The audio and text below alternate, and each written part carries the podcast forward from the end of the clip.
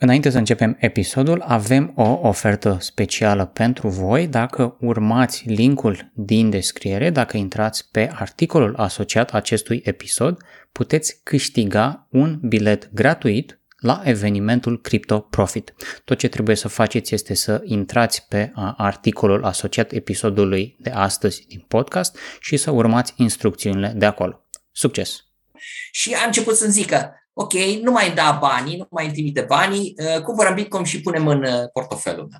Deci uite așa cum se schimbă de la un om care era absolut dezinteresat de această tehnologie și de această uh, zonă uh, financiară și monetară, văzând în timp cum evoluează și probabil auzim peste tot, tot mai des la radio, la TV, pe internet de Bitcoin, de criptomonede, și-a schimbat părerea și a văzut niște oportunități și a zis, ok, acum nu mă mai dutești în, dacă trebuie să-mi trimiți niște bani, punem acolo niște uh, satoshi, cumpărăm fracțiuni de Bitcoin și punem acolo. Lucrurile astea o să se întâmple, o să vedeți și cu populația generală. Salut și bine ai venit la podcastul Banii Vorbesc, podcastul pentru educația ta financiară. Acesta este episodul numărul 16 din sezonul 5 și astăzi stau de vorbă cu Luca Dezmir de la Crypto Profit.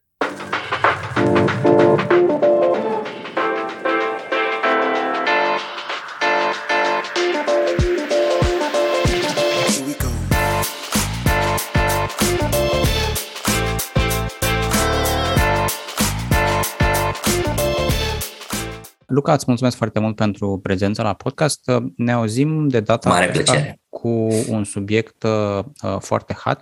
Uh, bine ai venit la, la podcast și spune despre ce este vorba. Uh, bine te-am găsit, uh, mulțumesc mult pentru invitație. Este un subiect care e unul dintre cele două subiecte care mă pasionează pe mine în domeniul investițiilor și când zic pasionează, sunt absolut peste cap implicat în chestiile astea. Unul dintre ele este imobiliare. Am fost la podcastul vostru și și am vorbit despre subiectul ăsta și acum suntem la un subiect legat de criptomonede. Deci o altă zonă care e pentru mine fascinantă, aș, aș zice, mă preocupă absolut, nu numai, deci dincolo de zona de investiție, mă preocupă zona în sine, zona de blockchain și de criptomonede, care sunt de fapt o aplicație a tehnologiei blockchain. Uh-huh. Um, și uh, nu este neapărat um, uh, subiectul uh, larg în sine, cât un eveniment care se va desfășura în, în foarte scurt timp.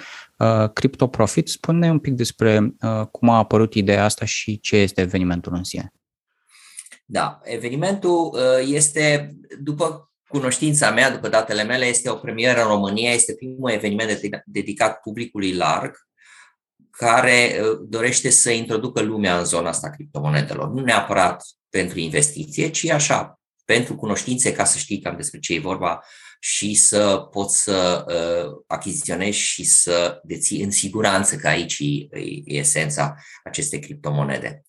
Acum, uh, el a fost gândit mai mult ca o, un eveniment e în, în general un eveniment practic. Deci sunt, dacă te uiți acolo la toate elementele de program, majoritatea dintre ele sunt workshop-uri. Și asta se dorește.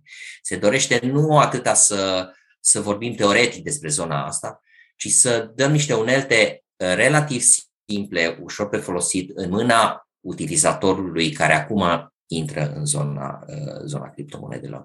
E o chestie destul de dificilă, pentru că acest lucru este unul dintre uh, Uh, e una dintre chestiile care se imputează zonei criptomonede. E mult prea tehnică. În, în general, este adevărat, sau mai bine zis, a fost adevărat în momentul în care investitorii de retail au început să intre prin 2017, uh, când a fost uh, ultimul bun la an înainte de acesta în care ne aflăm acum, 2017 și după aia căderea din 2018, atunci era destul de tehnic, era, era, îți trebuiau mult mai multe informații legate de zona computer și abilități legate de zona computerelor. Între timp lucrurile s-au schimbat foarte mult, pentru că se înțelege că această uh, tehnologie și aplicația blockchain-ul și aplicația ei în zona criptomonedelor trebuie să fie ușor de folosit ca să existe adopție, că despre asta se tot vorbește. Cum mărim baza de utilizator. Cum facem adopția de masă? Păi e foarte simplu. Mergi și faci o tehnologie care să fie ușor de folosit. Uite de ce înseamnă cardul de credit și de debit. S-a ajuns acum să poți să, pentru sume mici, numai lipești cardul de acea, acel cititor de, de POS și îți, uh, îți face tranzacția. Chestia asta se întâmplă curna și în criptomonede și s-a întâmplat înainte ca tehnologia asta să ajungă la, uh, uh, la cardurile de debit și de credit. Cum există acele portofele electronice care se instalează pe... Asta e stilul meu, divaghez, știi?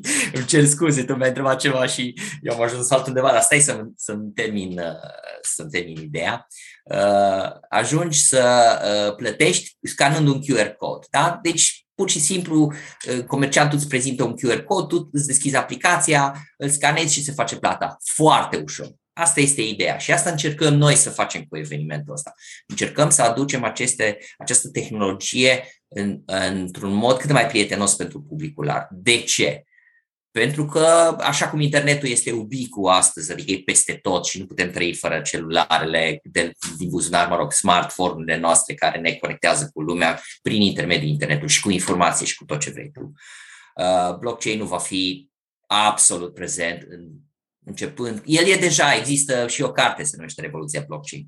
El este deja prezent și va fi absolut complet va, penetrarea lui va fi absolut completă unde există utilizare de date în, uh, în activitățile umane, adică peste tot. Nu există proces în ziua de astăzi, că e economic, politic, indiferent ce face omul, face utilizând și procesând date legate de lucrurile pe care le face el. Deci acolo va uh, pătrunde uh, blockchain-ul și evident deja a pătruns și în zona Uh, monetară prin aceste criptomonede.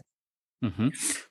Se vorbește despre Web 1.0 ca fiind începutul internetului, apoi Web 2.0 apariția rețelelor sociale și acum acest Web 3.0, uh, un, să zicem, un nou internet format din, cum ai spus și tu, blockchain, partea de NFT-uri, partea financiară, de DeFi, partea de, de bani și mi-ai spus înainte să începem discuția, o, să zicem, o, o anecdotă despre Uh, cât, cât de reale sunt uh, aceste criptomonede și cât de uh, embedded, cât de uh, integrate sunt în viața noastră deja, deși poate credem unii dintre noi, poate cei mai la început că sunt încă science fiction, nu este chiar așa, uh, despre cum, uh, cum, ai, cum ai, ai interacționat tu împreună cu fica ta cu, cu partea asta de, de monede. Mi s-a părut foarte, foarte interesant și foarte real pentru că este în, în, în, pre, în prezentul în care ne aflăm noi în ziua, în ziua de astăzi se întâmplă aceste lucruri și destul de uș, relativ ușor.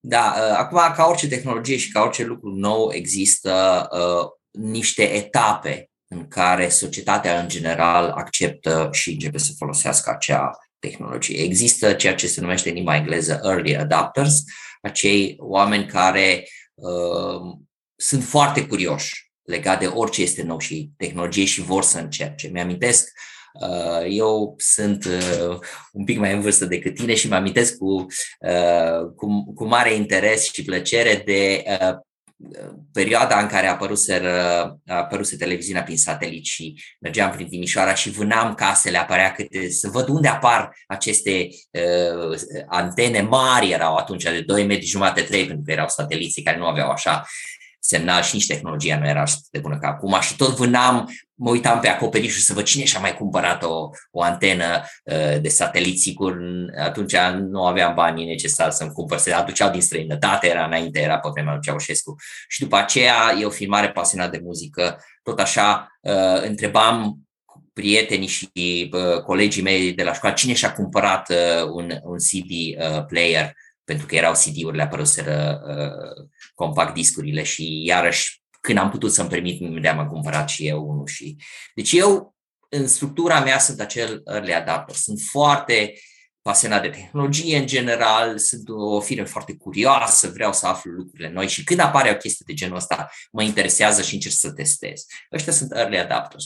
După ce vine zona asta, deci dacă te uiți la curba de de a modului în care o tehnologie este absorbită de societate, o să vezi un, o curba, uh, un clopot. Da? E genul ăla de, uh, de, uh, de funcție matematică. Da? La început sunt early adapters, după aia începe să urce încet până când se ajunge la un vârf unde uh, marea parte a oamenilor ca, care uh, utilizează această tehnologie sunt au un, o, o senzație de comoditate în momentul în care utilizează uh, acea uh, tehnologie. Deci sunt ok cu, cu adoptarea tehnologiei. Și după aceea sunt cei care se numesc laggers, adică uh, sunt uh, utilizatorii care sunt mai conservatori și ei abordează practic pentru că sunt într-un fel sau altul uh, obligați de faptul că tehnologia devine absolut prezentă peste tot exemplu CD, uh, uh, CD playerele și CD-urile, deci ești consumator de muzică, la un moment dat a existat o perioadă în când nu se mai scoteau discurile de vinil. Și dacă vrei să asculti muzică și nu mai găseai mai nici nici muzică pe casete, cum dacă erai uh, genul ăsta de, de om care asculta muzica de pe casete, găseai numai pe CD.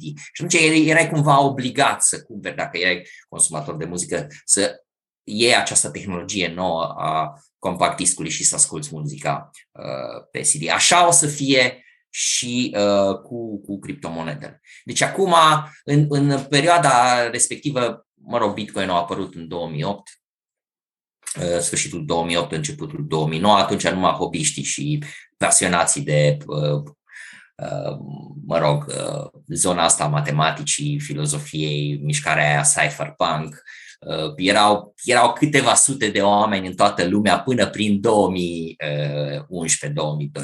care utilizau uh, criptomonedele. În 2017, cum am spus, a fost așa o explozie și uh, investitorii de retail, cum sunt și eu, eu eram investitor atunci în Forex și mie mi s-a părut cumva natural să, uh, să trec pe criptomonede pentru că era ceva, era tot o criptomonedă, era tot o monedă care se schimba, doar că era virtuală, se schimba în paritate cu alte criptomonede sau cu uh, fiat currency, deci cu uh, monedele obișnuite emise de stat. Și acum, în acest bull run, suntem și vedem un interes al uh, investitorilor mediu. Încă nu există acei investitori mari, deci eu știu, fondurile de investiție imense și fondurile de pensii imense încă nu uh, intră în, în zona de, de cripto, dar uh, auzi că Elon Musk, auzi că, uh, eu știu, Jack Dorsey, tot felul de personalități importante de care știm, spun că ei fun, uh, folosesc Uh, și văd un viitor pentru aceste criptomonede. Auzi de Michael Saylor, care are o firmă MicroStrategies care strânge și strânge bani. Acum, ieri sau alte ieri, a mai făcut o rundă de, de, de investiții, 414 uh, milioane de dolari și a cumpărat 7000 ceva de bitcoin. Deci, e zona asta în care uh, business-urile, nu că uh, Tesla a declarat, uh, adică uh, da, Tesla a cumpărat a declarat că a cumpărat la un moment dat Bitcoin. Deci, și nu e o firmă mică, da? dar nu e nici în partea de chiar de sus de tot cele mai mari fonduri de investiții sau fonduri de pensii. Uh, dar există, e, e altă zonă de adopție și probabil vom, uh, as, uh, vom asista peste vreo patru ani, din 2024-2025, când va fi următoarea zonă de halving deci următoarea etapă în dezvoltarea uh, și de a, a adopției când o să intre uh, nu numai marile fonduri de investiții și uh, fondurile de pensii, dar probabil se va face și băncile naționale sau băncile, eu știu cum e Banca Centrală Europeană, va începe să. E o ipoteză, dar Cam, asta, cam spre asta se merge, să se facă rezerve și la nivelul acestor mari de investiții. Deci asta, asta e ciclul de adopție. Și ideea de bază este, și atunci când vom ajunge în zona aia, vei fi obligat să interacționezi cu, cu aceste criptomonede și chestia asta se întâmplă în ziua de astăzi. Dacă te uiți la San Salvador, e prima țară din lume unde poți să uh, cumperi cu Bitcoin, iar vânzătorii sau, mă rog, cine îți dă produse sau servicii sunt obligați să accepte Bitcoin. Deci acolo acești, acești oameni au fost pur și simplu puși în situația de a fi obligați să adopte tehnologie. Da? Pentru ei a fost un șoc. Și dacă vă amintiți, acum 3-4 luni sau când s-a întâmplat uh, trecerea asta, au fost demonstrații de stradă. Da? Și după patru luni de zile, la ce s-a ajuns? Există mai mulți deținători de portofele și de bitcoin decât conturi bancare în San Salvador. Deci asta este forța disruptivă a unei tehnologii care este poate să devină friendly, poate să devină ușor de folosit și care penetrează nivelurile societății cu o viteză și cu niște implicații care nu poți să-ți dai seama de ele decât când vezi realitatea la lucru. Așa o să se întâmple și cu Bitcoin și cu criptomonedele. Noi suntem în, la nivel mondial încă în, într-o prefază a acestui lucru care se întâmplă acum la San Salvador. Mm-hmm. În mhm. San Salvador, da? Și de aceea e important ca noi, ca oameni obișnuiți, să încercăm să înțelegem tehnologia și la nivel mic să interacționăm, să o folosim, ca în momentul în care vom fi obligați, cum au fost cei din San Salvador, să o folosească, să nu ne ia valul ăsta și să ne măture. Ideea este noi deja să avem o experiență măcar minimă și să ne putem adapta din mers la lucrurile care o să vină. Pentru că e o chestie foarte clară. În momentul în care în dezvoltarea umană apare o tehnologie, cum e blockchain, care este mult mai bună decât ceea ce există acum. Păi uitați-vă la bazele de date, că ce face blockchain-ul? Strânge niște date și le pune în siguranță. Da?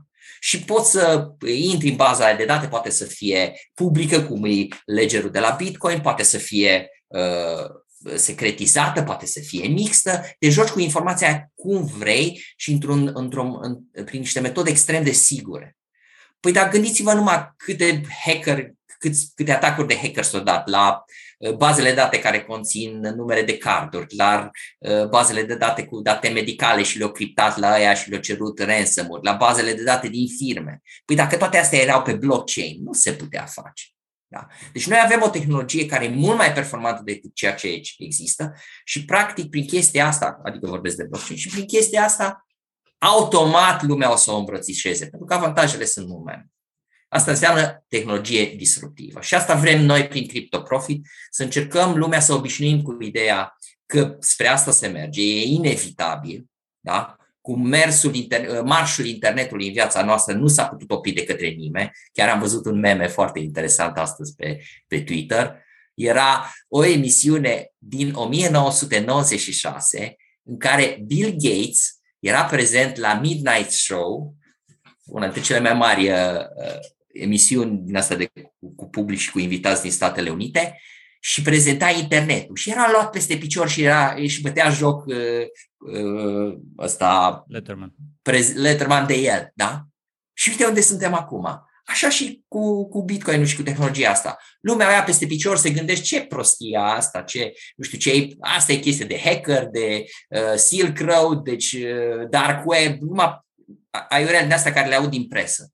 Dar, de fapt, lucrurile sunt total altfel. Și asta vrem noi, să încercăm să, să ajutăm oamenii, să pregătim publicul spre, spre o tranziție mai ușoară și mai ok spre lumea asta criptomonedelor care se insinuează în viața noastră. Uh-huh. Vrem, nu vrem.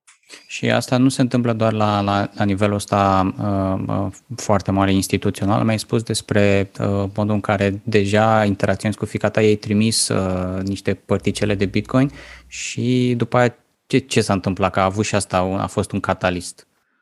Da, a fost uh, interesant. Deci interesant cum... Acum trebuie să zic că uh, fica mea nu-i genul meu, adică nu-i, nu e o persoană care e uh, eu sunt obsedat de investiții. Deci e una dintre chestiile care e, e foarte importantă în viața mea. De ce? Pentru că eu sunt obsedat de eficiență. Eu sunt un tip, culmea, te uiți la mine, că fac atâtea lucruri, dar eu sunt un tip foarte leneș. Și atunci ce fac? Ca să să uh, trec peste chestia asta, încerc să caut eficiență maximă. Da, eficiență maximă, minim de efort, maxim de rezultate. Și atunci, care este, când faci banii, care este minimul de efort și maximul de rezultate? Investițiile. Da? Acolo faci un sistem, l-ai pus la punct și la un moment dat sistemul merge, tu numai reglezi acolo la el ceva și el funcționează și îți dă uh, un, o sursă de venit uh, spre veni pasiv, asta e zona care îmi place mie uh, și am măsuri. Deci asta, din cauza asta am ajuns eu zona investițiilor, pentru că sunt un tip leneș. Și atunci, în momentul în care, și cum ziceam, ea nu e uh, ea nu e genul ăsta de... Deci nu, nu că nu știe despre investiții, că am tot bătut-o la cap, că asta e ghinionul tău, dacă ești pica lui Luca de zi, ajuns sau auzi la el tot felul de chestii. Uh, dar nu e foarte preocupată. E foarte preocupată de zona ei de uh, profesională, că e în zona asta de uh, producție de film și televiziune. Lucrează la o firmă în Cambridge care face documentare pentru Uh, în general pentru universitățile din Cambridge și pentru alți clienți. Deci ei îi place chestia asta, asta face. Da. Dar la un moment dat, în 2018, când uh, era nebunia, imediat după ce a picat, a fost vârful de, uh, de piață în Bulran și am intrat în corecție. I-am zis, uite, asta e o chestie nouă în care am investit, investit. Acum a trecut nebunia, acum încep să scadă prețurile, e un, un bun moment ca să cumpărăm. Și uite, îți fac un... Era, ea venise de la facultate, era atunci studentă, și am zis, uite, îți fac un portofel de hârtie, o chestie care o să o facem și la CryptoProfit, da? cea mai simplă modalitate, ți-o fac, îți arăt, uite, se face așa pe calculator, pe computer, în 30 de secunde ți-am făcut uh, uh, portofelul respectiv, îl printăm, punem mai multe uh, copii în siguranță și cu el, cu, cu adresa uh, adesea publică, mergem și îți cumpăr, m-am dus împreună cu ea la un, un automat de Bitcoin și îți cumpăr niște fracțiuni de Bitcoin și îți pun pe portofelul ăsta. Da, interesant, da, ce să zică și ea, că dacă, dacă să vrea, asta e, mai ales dacă îi dă niște bani, nu e nicio problemă. Și lucrurile au rămas cam la zona asta. Deci i-am zis, i-am zis, măi, vezi că la tine în zona acolo în Londra sunt sigur ATM-uri. Am căutat în Cambridge, era unul, ba funcționa, ba nu. Zic că dacă mergi în Londra poți să-ți cumperi. lucrurile au stat un pic și au stagnat. Și au trecut niște ani. Și la un moment dat, mă rog, când aveam tot felul de chestii, eu mai rugam să cumpere uh, pentru noi din Anglia, că e mai, mai ușor, nu trebuie să plătești atâta. Cumpăram niște chestii și le lua și le aducea uh, în, în România când vinea la noi la un moment dat trebuia să-i dăm niște bani. Și ea, între timp, văzând cum a crescut, că a fost 20 de mii, a căzut, s-a dus la 8 mii, a fost minim 3 mii, după aia a început să urce. Da, 3 mii, 5 mii, 8 mii, 10 mii, s-a făcut 20 de mii din nou, a trecut de 20 de mii, 35. A văzut că acest asset financiar, acest, uh, uh, acest activ financiar. Nu este o chestie, e, e adevărat, a fost o bulă, dar a fost după aia o corecție. Deci chestiile astea sunt cicluri de piață normale pentru oricine. Toată lumea știe de .com, bula .com a căzut și acum unde e uh, S&P 500? E la cer, nu? Deci a văzut că există un ciclu normal prin care acest activ financiar uh, trece și el merge în general în sus de-a lungul timpului, cel puțin în ultimii, uh, nu din 2008, de când a pornit uh, Bitcoin-ul, uh, în ultimii 13 ani, el a tot crescut, a căzut, a crescut, a scăzut, a crescut și tot așa. Și a început să zică, ok, nu mai da banii, nu mai trimite banii, cumpărăm Bitcoin și punem în portofelul meu.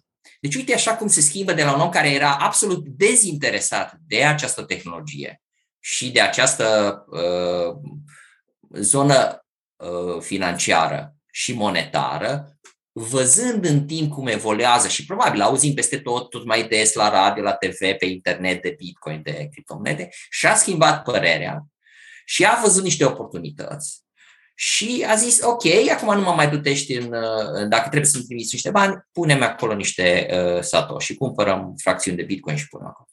Lucrurile astea o să se întâmple, o să vedeți și cu populația generală. Deci noi avem aici la mic un exemplu unei, unei evoluții care o să se întâmple. Și atunci, sigur, eu, obligat, forțat, am pus-o în contact cu tehnologia asta, dar uite, acum creăm un eveniment în care toată lumea poate să aibă acces și exact pașii ăștia foarte simpli pe care ți-i-am arătat eu, o să încercăm să îi uh, prezentăm în cadrul acestui eveniment, care este un eveniment mai mult practic. Și asta, asta, asta dorim să facem. Uh-huh. Um, hai să detaliem un pic uh, structura evenimentului, partea asta uh, care e foarte structurat pe zona asta uh, practică. Ce au ocazia uh, participanții să afle dacă participă? Da, în primul rând uh, este un eveniment de o zi și uh, ideea a venit culmea celuilalt coorganizatorului, că evenimentul e organizat de mine și Dan Sulica.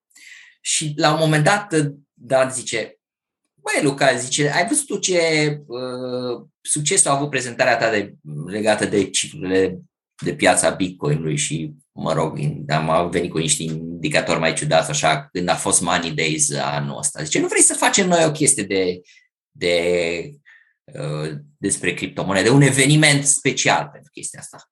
Bă, zic eu, da, ok. Mi s-a părut o idee interesantă.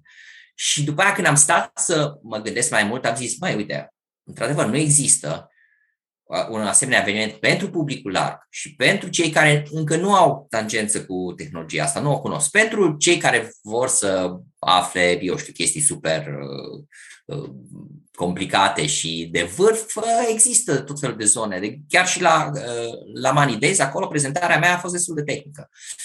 Dar pentru oamenii care vor să uh, învețe tehnologia asta, uite, hai să facem.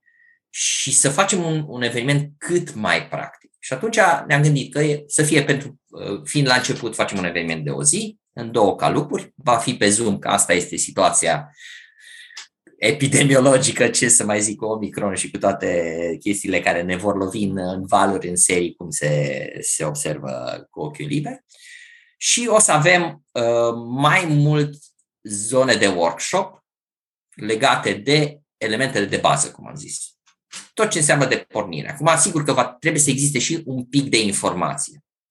O să încercăm să o ținem la minimum și la esență și uh, explicat în așa, în așa fel încât orice om, indiferent de, de gradul de educație, să o înțeleagă. Că asta e foarte important. Informația trebuie să pătrundă, ca să poată să pătrundă la toate nivelurile, ea trebuie prezentată deci ușor de digerat, cu multe exemple și, uh, eu știu, paralele uh, cu lumea reală pe care noi ceilalți o cunoaștem.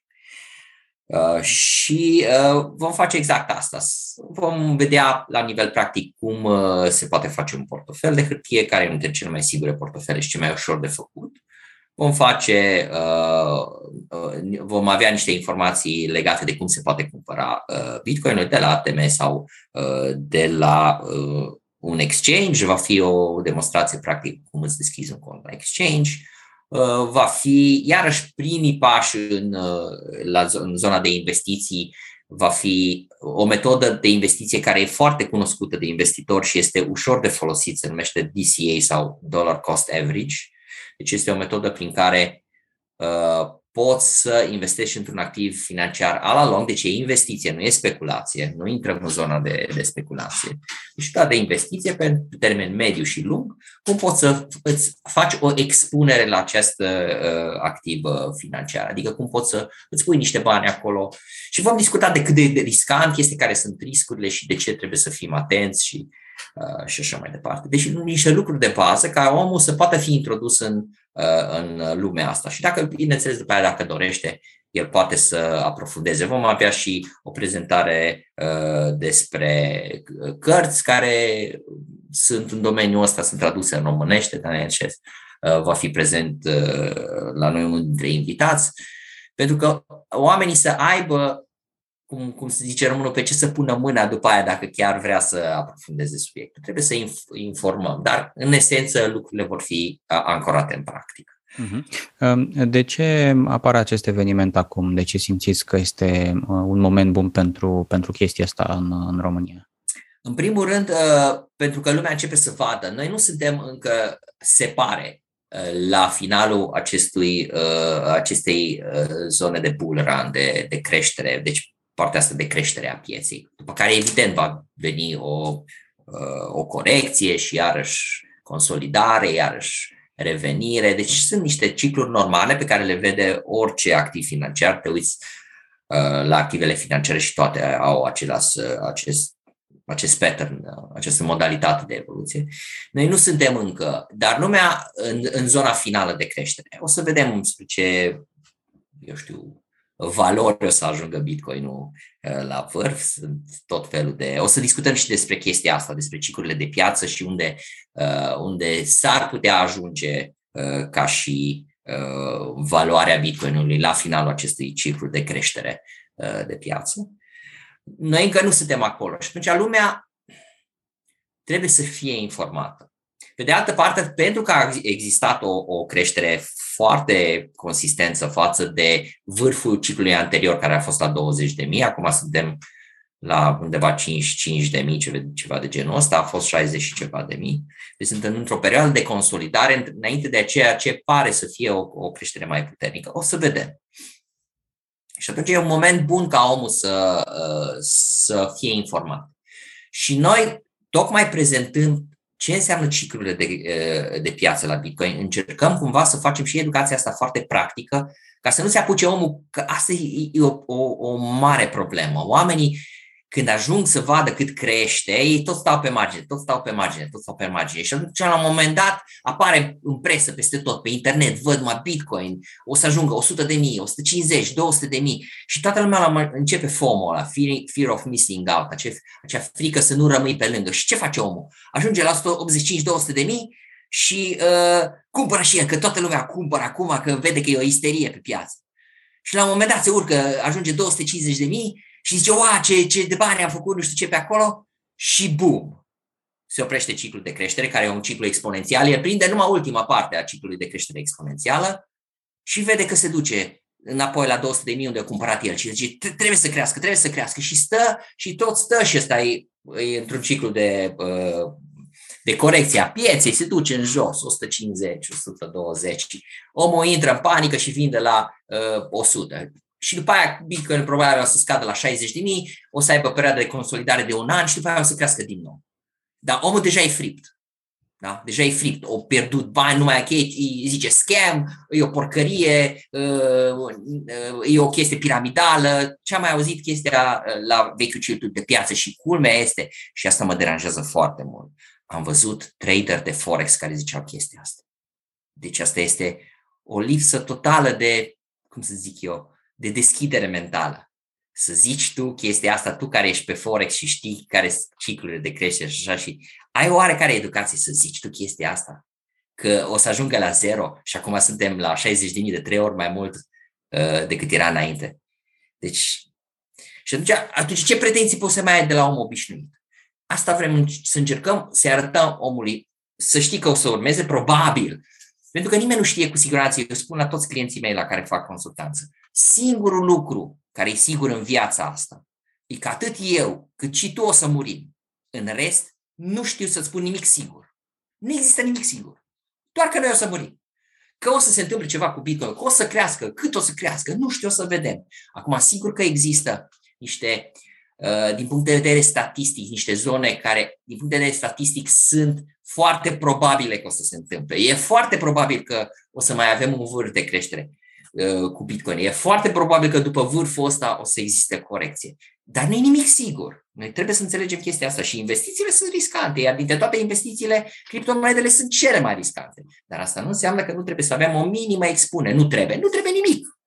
Dar dacă ți se, inter- ți se pare interesant, să ai o minimă expunere, poți să o ai și să o ai în siguranță și să încerci să faci în așa fel încât lucrurile să nu pierzi și asta vrem să facem noi cu CryptoProfit, să arătăm lucrurile astea, pentru că acum e momentul ca lumea iar să nu cumpere la 150.000, 200.000 și după aia să țină până la 100.000 și să piardă banii sau cine știe. E nevoie. Pentru că iarăși o să ții pe toate canalele, că bă, ce crește și...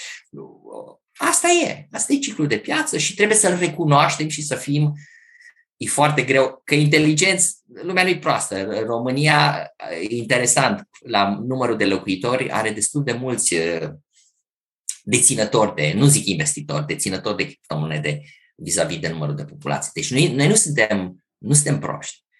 Problema noastră este că nu știm să ne menținem emoțiile în control. Și când vedem lecomia asta începe să ne, să ne ia și când vedem cât crește, cumpărăm, după aia stăm până pică și vindem când nu trebuie. Și asta, asta e speculație. Lumea vrea să facă bani ușor. Eu înțeleg chestia asta. Înțeleg. Uh, e o, o, o emoție umană normală. Dar dincolo de emoția asta umană normală, noi trebuie să facem un pas următor și să încercăm să trecem dincolo de această dorință normală de speculație și să încercăm să devenim investitori. Pentru că investi, investitorul să investești un lucru foarte plicticos. Și asta zice Warren Buffett, nu zic eu. Da? Și Warren Buffett ce zice? Dacă faci investiții și ai emoții mari, înseamnă că nu faci ce trebuie. Nu faci ce trebuie. Investițiile trebuie să fie plicticoase. Iar DCA e genul ăsta de investiție. Cumperi într-un anumit fel, ții în o anumită durată de timp și vezi în timp cum crește. Și chestia asta se face la multe uh, active financiare. Nu s-a inventat pentru Bitcoin. E o chestie care funcționează și se poate face. Și dacă vrei să ai o anumită expunere, într-un anumit uh, grad, nu foarte mare, pentru că e o investiție riscantă. Uite, așa poți să faci, asta încercăm noi să te, uh, să te informăm și să te învățăm. La da, modul practic. Ai menționat de elementul ăsta de dollar cost averaging, care, cum ai spus și tu, este uh, valid, este testat în uh, multe alte uh, sfere investiționale uh, și mai intervine apoi, uh, cel puțin în criptomonede, dar se aplică și uh, în alte zone. Cum um, faceți uh, alegerile pentru a, a vedea, uh, să presupunem că este, discutăm de o zonă de imobiliar, ok, contează Uh, zona, contează imobilul, contează etajul, sunt niște aspecte la modul uh, cum investești și Uh, și la partea de, de criptomonede. Există o, o serie de aspecte și eram curios um, la ce se pot uh, uita oamenii, cum faceți voi să, să faceți niște uh, alegeri care să vă ducă pe termen lung la, la profit și să nu fie uh, scam, să nu fie ceva care dispară, dispare peste noapte, cum s-a întâmplat cu cu Squid Game Token, de chiar foarte recent, uh, care sunt niște aspecte la care vă uitați pentru a face, să zicem, măcar o minimă analiză a monedelor în care să investiți? Despre ce vorbești tu acum despre uh, alegerea uh, criptomonedelor alte decât Bitcoin pentru investiție, uh, fie că e o speculație, fie că e investiție pe termen lung, uh, deja intrăm într-o zonă uh, un pic mai avansată care e foarte interesantă. Poate sunt dintre oamenii sau investitori obișnuiți uh, persoane interesate să, să intre în zona asta. Dar nu este, uh, nu este o chestie care să fie abordată și nu am dorit pentru moment să o abordăm în, uh, în CryptoProfit. De ce? Pentru că, în general, tot ce înseamnă altcoins, adică alternative coins, uh, monede alternative, altele decât Bitcoin, ai o zonă care este într-adevăr uh, extrem de, uh, de dificil de abordat din punct de vedere al investitorului, pentru că este extrem de volatilă și se modifică prețurile foarte, foarte mult. Dacă te uiți la, la Bitcoin, în ultimii 13 ani vezi acele cicluri. Dacă te uiți la celelalte altcoin, nu vezi niște cicluri, nu vezi pattern astea de creștere uh, mai mult sau mai puțin asemănătoare cu uh, ceea ce vezi tu la activele obișnuite financiare pe care le, uh, le poți găsi în investițiile clasice, să zic așa. Deci e o zonă mai mult de speculație. Sunt peste 10.000 de, de criptomonede și marea majoritate a lor vor da faliment într-un fel sau altul în următorii 5 ani. E un lucru care e foarte important să înțelegem. Uh, la fel cum au fost zeci de mii de firme care s-au ocupat cu vânzările în bula.com și numai una a fost Amazon. Da? Așa, în criptomonedele astea alternative, va fi probabil una, două, trei uh, criptomonede mari, uh, așa cum este Amazonul și celelalte uh, două, trei firme care sunt în, în top. Și atunci, asigur că e foarte dificil Gândește-te că ești în, în, în, în anii 2000 și vezi 10.000 de, de firme care se ocupă cu comerț. Care dintre ele e viitorul uh, mare performant? N-ai de unde să știi. Poți să vezi, să faci o analiză fundamentală și sigur că asta deja e o chestie mai avansată de investiții, care nu vrem noi să o uh, abordăm. Cine vrea să abordeze chestia asta, nu e nicio problemă, sunt uh, cursuri, inclusiv eu fac cursuri și consultanță pe zona asta, dar nu este pentru evenimentul pe care ni îl propunem noi. Noi vrem ca să introducem lumea în niște lucruri de bază și să facă primii pași în siguranță în zona criptomonedelor. Uh-huh. Dar rămâne zona asta, sigur, a altcoins-urilor, care e foarte dinamică, acolo se pot câștiga, uh, sunt zone în care se câștigă ceea ce uh, în investițiile normale pare de neconceput 20, 30, 100 de ori, 300 de ori. Deci chestiile astea sunt se găsesc în fiecare ciclu de piață uh, zona asta care se numește altcoin season, adică sezonul în care uh, criptomonedele altele decât Bitcoin explodează și cresc foarte mult. Pentru că toate profiturile care se obțin de către investitorii mari în, uh, în Bitcoin la, în zona de creștere de bull market, ei ies cu aceste profituri, au mulți bani și intră în niște criptomonede care costă a 10.000 aparte dintr-un cent. Da? Și aruncă bani acolo și vezi că pocnește. Pocnește și urcă de 50, 100 de ori, 200 de ori și la un moment dat lumea vine, FOMO ăsta începe să cumpere, uite-te la Shiba coin ăsta, care ce să mai zic, eu n-am nicio problemă cu... Uh, dar asta este. Și la un moment dat ăștia care au băgat bani și au, au produs explozie încep să iasă. Și rămân cu buza umflată ceilalți uh, investitori. E o zonă foarte, se poate câștiga, dar e foarte periculoasă și nu e recomandabil să intri cu mulți bani și e o chestie de risc mare și mai complicată. Nu e pentru evenimentul nostru, dar există zone unde poți să înveți chestia asta, dacă asta ți se pare că uh, e ceva ce, ce ți-ai dori să faci, dar în niciun caz cu mulți bani. Deci aici, ca să, ca să uh, îți faci uh, o idee din întregul uh, portofoliu pe care îl am eu, doar 1% este în speculații de genul ăsta. 1%. Da? Și trebuie să te gândești că eu uh, tranzacționez pe piețele financiare din 2003.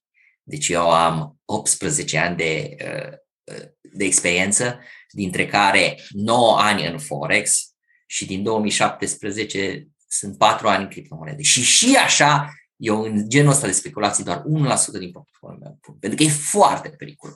Da? Mm-hmm. Și atunci lumea ce se aruncă când aude de 50-100, se uită pe crypto Twitter, pe YouTube, e plin de YouTuber de ăștia care zic următorul uh, 100x și lumea toată se aruncă.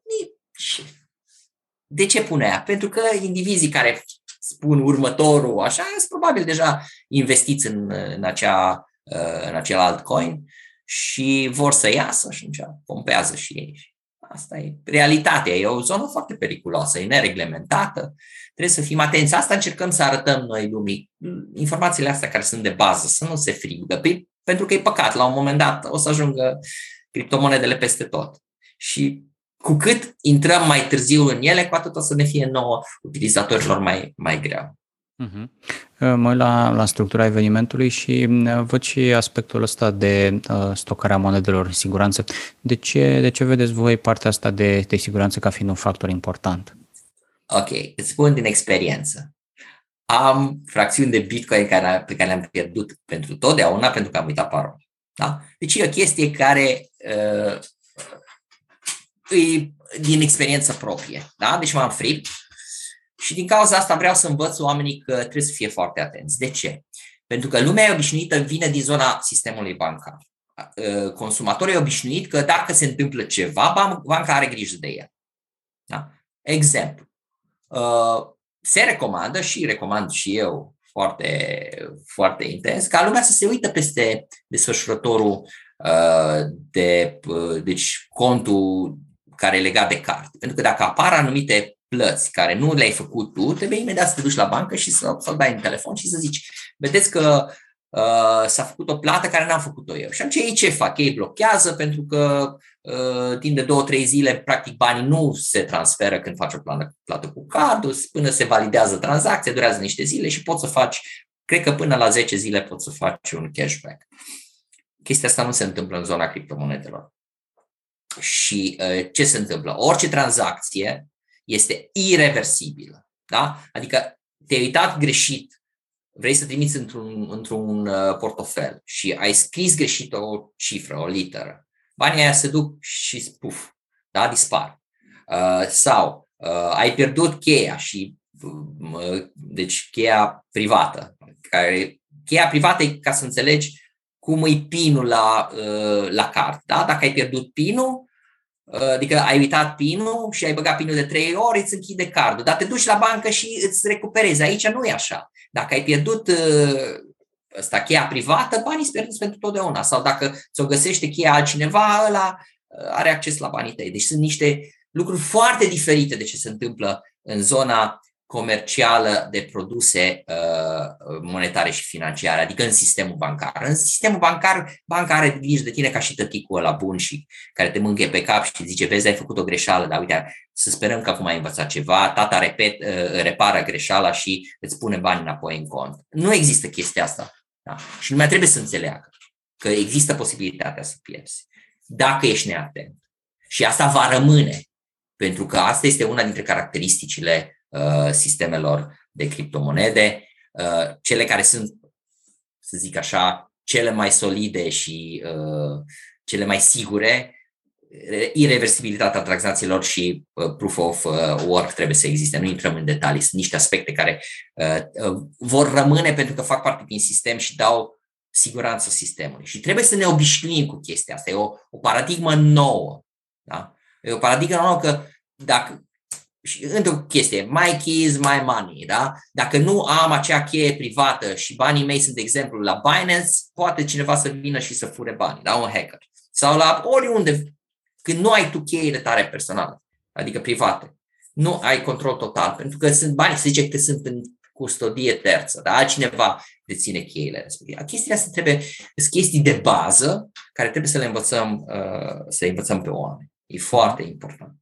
Pentru siguranță, că asta e în primul rând. Pentru că dacă fac greșelile astea și se ard, atunci zic că nu e o porcărie sau nu e de mine. Și mai rău, că vede că toată lumea uh, lucrează cu criptomonede și vine, dar nu e de mine că nu mă pricep. Nu, dar sunt chestii simple, trebuie să fii atent. Nu? Cum ești atent să nu-ți pierzi cheia de la mașină sau de la casă, uh-huh. da? Că după aia, dacă nu altceva, te costă să-ți cumperi o altă cheie. Aici te costă banii care ai avut în, în contul respectiv, în wallet-ul, wallet-ul respectiv. Așa trebuie. Deci te pur și simplu trebuie să ne facem niște obișnuințe care să ne țină banii în siguranță, mai ales dacă e vorba de mulți bani. Dacă vorbim despre uh, transformarea lumii și trecerea asta mult mai mult către, către zona digitală, am văzut uh, anul 2020 că a accelerat foarte mult, uh, să zicem, comerțul online, plățile cu cartul și criptomonedele și investițiile, am văzut inclusiv în, în România. Apoi tot apar mențiuni, cel puțin în presa internațională, despre persoane pe care le-ai menționat și tu, Tim Cook de la Apple, Jack Dorsey de la Twitter și Square, Elon Musk, care au declarat că nu doar dețin criptomonede, dar și investesc activ, oferă diverse funcționalități în platformele lor pe, pe zona asta. De ce crezi că ne-a luat atâta timp să ne dăm seama de, de potențialul ăsta cripto Uh, hai să zicem, uh, uh, specific în România. Avem ceva, suntem arși, ne-am fript, cum ai spus tu, mai cu un Caritas, cu alte aspecte în trecut sau de ce vedem în jurul nostru alte, alte țări, alte state care au o abordare și poate o și o, o serie de legi care să reglementeze mai, mai clar și noi suntem parcă un, un, un pic în urmă. Nu, nu, să știi că nu suntem în urmă. Asta încerc să-ți explic. Dacă te uiți la numărul de uh, ATM-uri pe care le găsești, deci în Timișoara sunt, eu știu, 3, 4, 3, ceva de genul ăsta. Deci, pentru un oraș cum e Timișoara, și dacă te uiți, sunt zeci de ATM-uri unde poți să cumperi uh, uh, Bitcoin în, în România. Uh, când mă duc acolo să cumpăr am, am fost odată în, în poziția, mi s-a întâmplat anul ăsta, în care uh, nu, mai, nu mai avea hârtie, pentru că în momentul când faci tranzacția, scoate o chitanță, că asta e adresa la care ți-am trimis, că s-a validat tranzacția. Nu mai avea hârtie să-mi, să-mi scoată, să-mi arate care e tranzacția mea. Asta ce, ce arată? Că e foarte multă lume care cumpără. Am văzut lume care vindea criptomonede și scotea uh, lei. Deci, faptul că nu vezi peste tot, asta nu înseamnă că nu există. Noi avem o legislație care uh, spune uh, cum se impozitează uh, profiturile din criptomonede și o legislație bună. De ce? Pentru că e numai 10% din diferența de cumpărare între cumpărare și vânzare. Și numai când se trece uh, dintr-o, uh, dintr-o criptomonedă, uh, dacă cumperi un produs sau un serviciu de pe internet sau dacă treci în fiat. Asta ce înseamnă? Că față de la americani, la care orice schimbare între două criptomonede se impozitează. La noi nu se impozitează. Eu pot să schimb între o două criptomonede, să trec din Ether în USDT, uh, în ce vreau eu și nu-i considerat eveniment taxabil. E o chestie foarte bună. Deci noi avem o legislație bună. Îți dau un exemplu. În, în Portugalia, am un client din Portugalia. Portugalia este singura țară din UE care nu are legislație. Acolo nu se impozitează Bitcoin-ul. Dar asta nu înseamnă neapărat că, uh, că uh, nu există tranzacții. Da? Momentan nu se impozitează pentru că nu există lege. Da? Deci noi nu suntem în urmă. Și cu noi avem o, o, o legislație destul de bună. Și de aia e important să ne folosim de chestia asta. Pentru că în momentul când legislatorul îți spune, uite, asta trebuie să faci, ăștia sunt pașii, e ok. Deci suntem, să zic așa, uh, uh, bine. Se vorbește, de exemplu, chiar am auzit taxe de între 15 și 30%. Păi noi avem 10%. Între 15 și 30%. Țările care vor să înceapă să pună uh, impozit, pe de altă parte, la noi zice că până la nici nu știu cât, 250 de lei, ceva de genul ăsta, tranzacțiile nu se impozitează pe cei 250 de lei nimic. Nu. În Germania există o lege care spune dacă timp de mai, mai mult de 2 ani ai ținut criptomonedă, nu se mai impozitează diferența de, de capital. Deci sunt și locuri unde e mai bine decât la noi, dar nu e rău. Și lumea asta trebuie să înțeleagă, să fie informată. Faptul că nu vezi peste tot, e pentru că nici în rest nu vezi peste tot uh, uh, utilizator, plin de utilizatori de uh, criptomonede și în alte țări sau așa. Uh, ce mi se pare mie mai problematic e faptul că văd la mulți investitori care investesc în produse financiare generale uh, o anumită reticență și determinată de necunoștință și asta e culmea că există tot felul, deci există atâtea cărți bune care s-au scris pe domeniul ăsta. Da?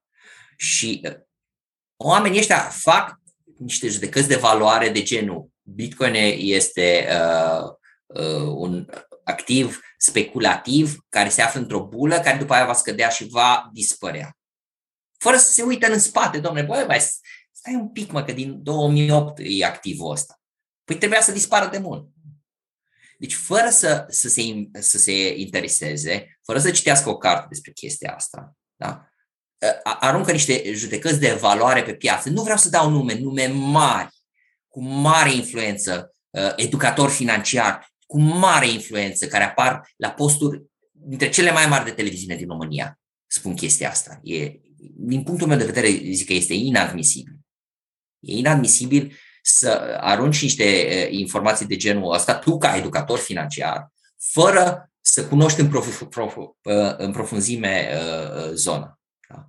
Dar asta este. Și atunci te întrebi de ce lumea zice că și nu investește. Păi de aia, că îl aude pe X sau pe Y, care are audiență și așa, și care zice că, bă, ce cu Bitcoin ăsta, ce prostie asta, nu băgați banii, cum băgați în ETF-uri și nu zic, da, ok, băgăm în ETF-uri, în acțiuni, e foarte normal. Dar uitați-vă un pic și mai atent și la zona asta și încercați să, să pătrundeți în, nici măcar în taine nu trebuie să pătrunzi, trebuie să vezi care, care să, să citești cu mintea deschisă și să urmărești ce s-a întâmplat de-a lungul timpului și care e evoluția uh, activului respectiv. Și o să-ți dai seama despre ce, despre ce e vorba. Uh-huh. Ai vorbit despre uh, lucrurile astea care funcționează foarte, foarte bine în, în România și iată un, un eveniment, cum ai spus și tu și cred și eu că este în, în premieră în România la nivel educațional. Uh, cum vezi uh, zona asta de, de cripto în următorii uh, 5 ani în, în lume, respectiv în România? Da. Uh, noi suntem acum deci dacă în 2017-2018, când a fost un, uh, vârful anterior de, de piață din ciclu uh, Bitcoinului, când a apărut au apărut atunci, a, a fost o explozie de, de altcoins, deci criptomonede care atunci s-au lansat noi noi asistăm în acest ciclu la o altă explozie, la o altă revoluție. E revoluția DeFi. Ce înseamnă DeFi? Decentralized Finance, finanțe decentralizate. Este o, o, o modalitate absolut nouă care pune la baza tuturor serviciilor financiare pe care le cunoaștem noi blockchain Ca să traduc, în momentul de față există tot felul de uh, servicii financiare care sunt Uh, realizate de către bănci, societăți de asigurări și alte tipuri de, uh, de firme. Care sunt aceste uh, servicii? Împrumuturi bancare, asigurarea pentru diferite tipuri de evenimente sau bunuri, transferuri bancare, schimb valutar, tot felul de tipuri de servicii financiare care sunt realizate de către o entitate. Blockchain-ul ne traduce uh, aceste tipuri de, uh, de servicii în noua paradigmă. Blockchain-ul este o tehnologie trustless, uh, adică în care nu trebuie să ai încredere în cineva. Noi avem încredere în bancă că în momentul în care uh, îi punem niște bani în depozit ne va da nouă Uh, și banii înapoi dacă îi cerem și și uh, respectiv va dobândă. Avem încredere în firma de asigurări că în momentul în care eu plătesc prima de asigurare și mi se întâmplă un eveniment, o să ne dea banii înapoi. Da? Și dacă cumva se întâmplă că nu e așa, atunci există deasupra niște organisme uh, de supraveghere financiară, cum e ASF-ul la noi, și care se ocupă ca să netezească problemele astea și să ne dea banii dacă e cazul. Ei, Asta e o chestie de încredere.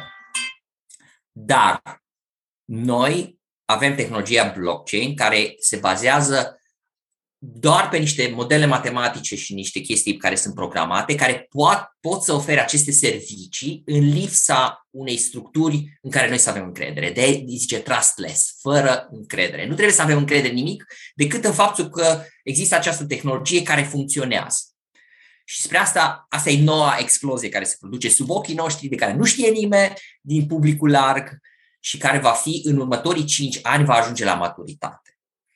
Uh, această tehnologie a început să crească în 2020 și până în 2021 a crescut de șase ori numărul, adică uh, capitalul care se investește și că asta face. De exemplu, eu pot să mă duc pe acum uh, să depun niște Ether, da? niște o, o criptomonedă și să împrumut printr-un contract inteligent acei bani și primesc uh, între 3% și 5% pe an, pe baza acestui contract inteligent, prin această tehnologie de DeFi. Pe de altă parte, acum patru luni de zile s-a dat cel mai mare hack uh, și s-au furat 600 de milioane.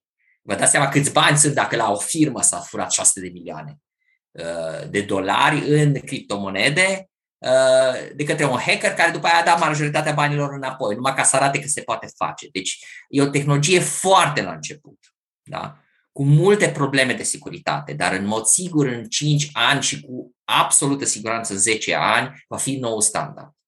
Și dacă băncile și asigurările nu vor prelua această tehnologie, ele vor cădea pradă um, advansului tehnologic din acest domeniu. La fel cum căruțele la un moment dat, căruțașii au devenit oameni fără uh, obiectul muncii pentru că a apărut camionul și a cărat uh, toate bunurile se cărau cu camionul cu vapor și așa mai departe. Căruțele au ajuns în desuet, uh, desuetudine. Așa și uh, aceste instituții care acum ne dau aceste servicii financiare vor, uh, vor da faliment dacă nu se vor adapta la noua tehnologie. Și asta se va întâmpla peste, peste 50 ani și la baza tuturor acestor servicii vor exista criptomonedele. Da? Pentru că fiecare uh, platformă de genul ăsta care se deschide și ofere aceste servicii uh, către public are propria criptomonedă prin care intermediază aceste servicii. Da? Și dacă noi nu știm ce e o criptomonedă, cum o deținem în siguranță, cum o tranzacționăm, o trimitem în siguranță, ceea ce vrem acum să informăm publicul larg, vom ajunge să fim niște victime uh, ale acestei tehnologii sau în cel mai rău, în cel mai bun caz nu o vom utiliza pentru că uh, nu ne pricepem. Dar la un moment dat vom fi nevoiți, pentru că toată lumea va trece pe blockchain și uh, vor fi toate aceste servicii uh, făcute uh, în zona asta a finanțelor uh, descentralizate. Da? Deci va trebui să ne obișnuim. Și nu-i mai bine acum să vedem poate și niște oportunități de investiție, să uh, lucrăm cu niște sume mai mici ca să nu greșim dacă băgăm, atunci o să fim obligați să folosim sume mai mari, că asta nu o să poți să faci altfel. Și tu n-ai experiență să transmiți niște uh, criptomonede dintr-un portofel în altul, faci prostii, pierzi bani. Mai bine acum încet, încet să ne obișnuim cu lumea asta care va veni. Uh-huh. Uh, mai am doar două, două întrebări. Uh, prima dintre ele ar fi uh, ce le spune oamenilor care ar vrea să participe la, la eveniment, la Crypto Profit, dar încă nu și-au luat, nu și-au luat bilet? trebuie să le spun să, să înțeleagă că crypto profit, profit nu înseamnă neapărat un profit financiar din investiții. Înseamnă și a profita de această nouă oportunitate care va veni, de, oportunitate, de a profita de oportunitatea de a învăța și de a exersa niște lucruri care până la urmă vor trebui să le facă. Asta este o, o altă modalitate de a, de a profita de, de, de ce înseamnă profit din denumirea criptoprofit. Da? Și uh, e important să se gândească la chestia asta și să participe dacă lor li se pare că uh, au auzit mult prea mult de termenul ăsta de uh, criptomonede și că ori ar fi interesant, ori există o posibilitate uh, într-un fel sau altul să, uh, să profite, cum am zis, de pe urma informației sau chiar uh, din investiții.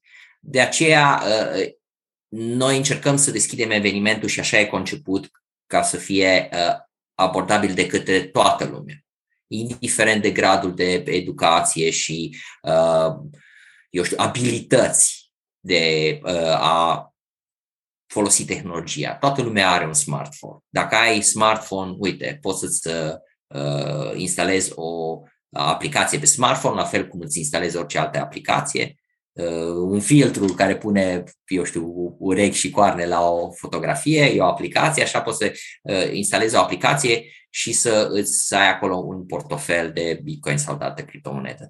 Deci încercăm să facem lucrul ăsta cât mai abordabil pentru uh, lumea obișnuită. Uh-huh. La final, pentru oamenii care au, au auzit de, de criptomonede, dar încă nu au intrat uh, în lumea asta, care sunt uh, cele mai bune trei sfaturi pe care le ai pentru ei? Uh, în primul rând, sfatul, primul și în primul lucru, uh, în primul și în primul rând vreau să uh, le spun că trebuie să aibă mintea deschisă la această tehnologie, care, indiferent dacă vor ei sau nu, va veni peste noi, peste toți. Pentru că este atâta de,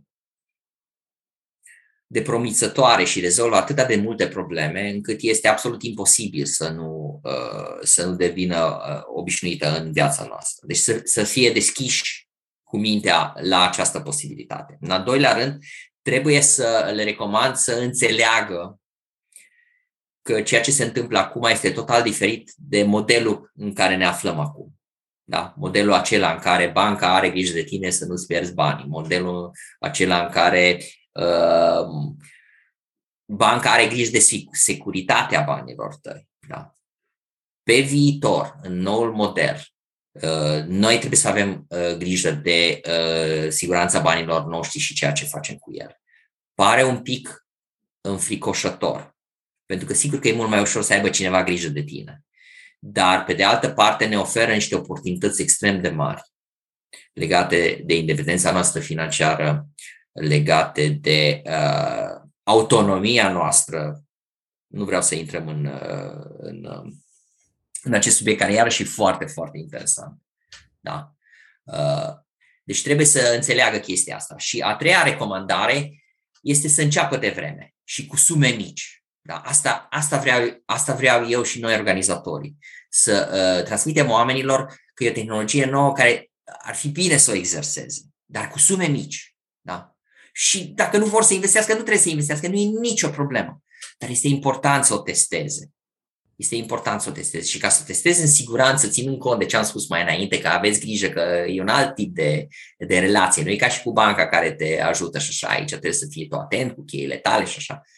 Deci trebuie testată chestia asta ca să te obișnuiești și dacă chiar ai făcut o greșeală, ai pus acolo 50 de lei. Păi ce e 50 de lei? Da, ai pierdut, dar să nu fie sume mari, să nu ajungi să te bească, să trimiți, eu știu, mii de euro cuiva și tu nu ai exerci- exercițiul ăsta de a lucra cu, cu criptomonedele și uh, ajungi în, în probleme. Începeți cu sume mici, obișnuiți-vă cu uh, tehnologia, dacă vi se pare că e prea devreme, e ok și pe măsură ce timpul trece, așa cum uh, uh, fică mea s-a obișnuit cu ideea și uh, a zis că tată nu mai îmi trimite bani, trimitem fracțiuni de bică, o să vedeți că o să repreluați aceste lucruri care le-ați învățat uh, și le-ați testat pe proprie piele la CryptoProfit și vă va fi mult mai ușor.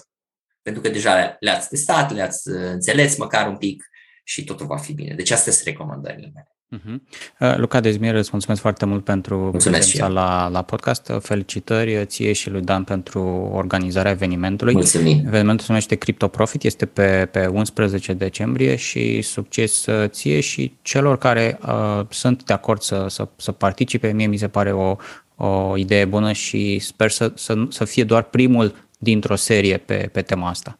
Da, vrea să fie un eveniment anual, o să vedem în ce măsură există interes, eu cred că o să fie și vrem să dezvoltăm conceptul și să îl facem uh, în așa fel încât să servească publicul, asta e ideea. Acesta a fost episodul numărul 16 din sezonul 5 al podcastului Banii Vorbesc, podcastul pentru educația ta financiară. Ne auzim și ne vedem data viitoare.